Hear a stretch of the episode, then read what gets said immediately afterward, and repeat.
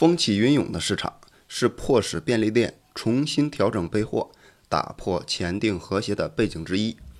二零零五年左右，以 Seven Eleven 为首的各大便利店的营业额同比上年大幅度的出现了下滑，媒体因此唱衰便利店这个行业，甚至提出了便利店饱和论。同行的高层也纷纷的表示认同，他们认为国内的便利店市场已经饱和，未来应该采取海外战略。而与此相反，我始终坚信，现在的这个市场正在发生巨大的变化，只要尚能继续应对变化，那么便利店市场就不可能饱和，甚至今后将还会出现快速的发展。若想掌握便利店行业的真实情况，首先应该关注日本正在发生翻天覆地变化的消费市场结构，其中最大的变化莫过于老龄化和少子化这个问题的日趋严重。在这个人口总数减少、老龄化和少子化程度日益加深、青壮年人口逐年递减的这个大背景下，像便利店这样的面向小范围区域经营的行业。受到了最为直接的影响。二零零九年，Seven Eleven 便利店的顾客年龄结构较之过去十年出现了巨大的变化。比如说，在一九九九年的时候，便利店的顾客年龄层是以二十到三十岁之间的青年人为主，占据了整体的百分之三十五，而占比最少的则是五十岁以上的顾客，只有全体的百分之十四。但是到了二零零九年就有所不同，五十岁以上的顾客却后来居上，出现了翻倍，上升至全体顾客的百分之二十八。而与此相比，二十到三十岁的年轻人则下滑到百分之二十二，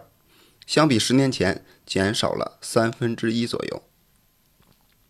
另一方面，在这个老龄化、少子化和结婚率低迷的社会背景下。单身人士的数量正在年年递增，由此咱们可以预见，今后多口之家的比例将不断的减少。二零一零年，由父母和孩子组成的家庭约占整体的百分之二十八，但根据推算，咱们会发现，到了二十年后，这个一比例可能会下滑到百分之二十四左右。而与此相反，单身家庭的占比则将由原来的三十二。提升到百分之三十七。到那个时候，六十五岁及以上的老年人家庭所占的占比预计可以达到百分之四十八，其中三分之二以上是这个单身或者是丁克家庭。另外一个变化是什么呢？就是女性就业率的上升。近年来，已经超过了百分之六十的女性是处于就业状态的。在这两大重大的变化影响之下呢，比起之前的这个大型超市，消费者自然更愿意在附近的便利店按需来购买。出于这一考虑，我们打破了便利店的前定和谐，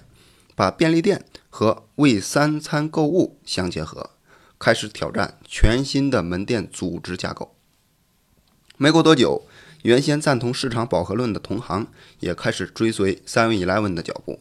选择了同一方向的改革路线。此后，这个便利店行业的整体业绩开始触底回升，被媒体称作为“便利店的复兴”。Seven Eleven 是真正意义上的第一个建立于日本的便利店，正如刚开始的广告语当中宣传的那样，还在营业，太好了。Seven Eleven 在日本人的生活时间逐渐趋向不规律的过程中，为消费者提供了近在家门口、二十四小时全天候的开店营业的便捷购物环境。Seven Eleven 成立三十年后，再次提出了新的经营姿态，也就是近距离便利。这其中正蕴含着我们的不变的立场。便利店出现营业额下滑的原因，是在于陷入了固定的模式的前定和谐，无法充分的满足中高年龄层顾客的需求。于是，我们决定打破这一前定和谐，大幅度的来调整备货，并且在这一过程当中，始终贯彻 Seven Eleven 不变的立场，也就是坚持站在顾客的角度来思考判别。满足连顾客也没有意识到的潜在需求，同时呢，通过把 Seven Eleven 应有的经营姿态重新定义为近距离便利，也能够给消费者带来 Seven Eleven 是不是又有什么新的创意了这种期待和惊喜的感觉。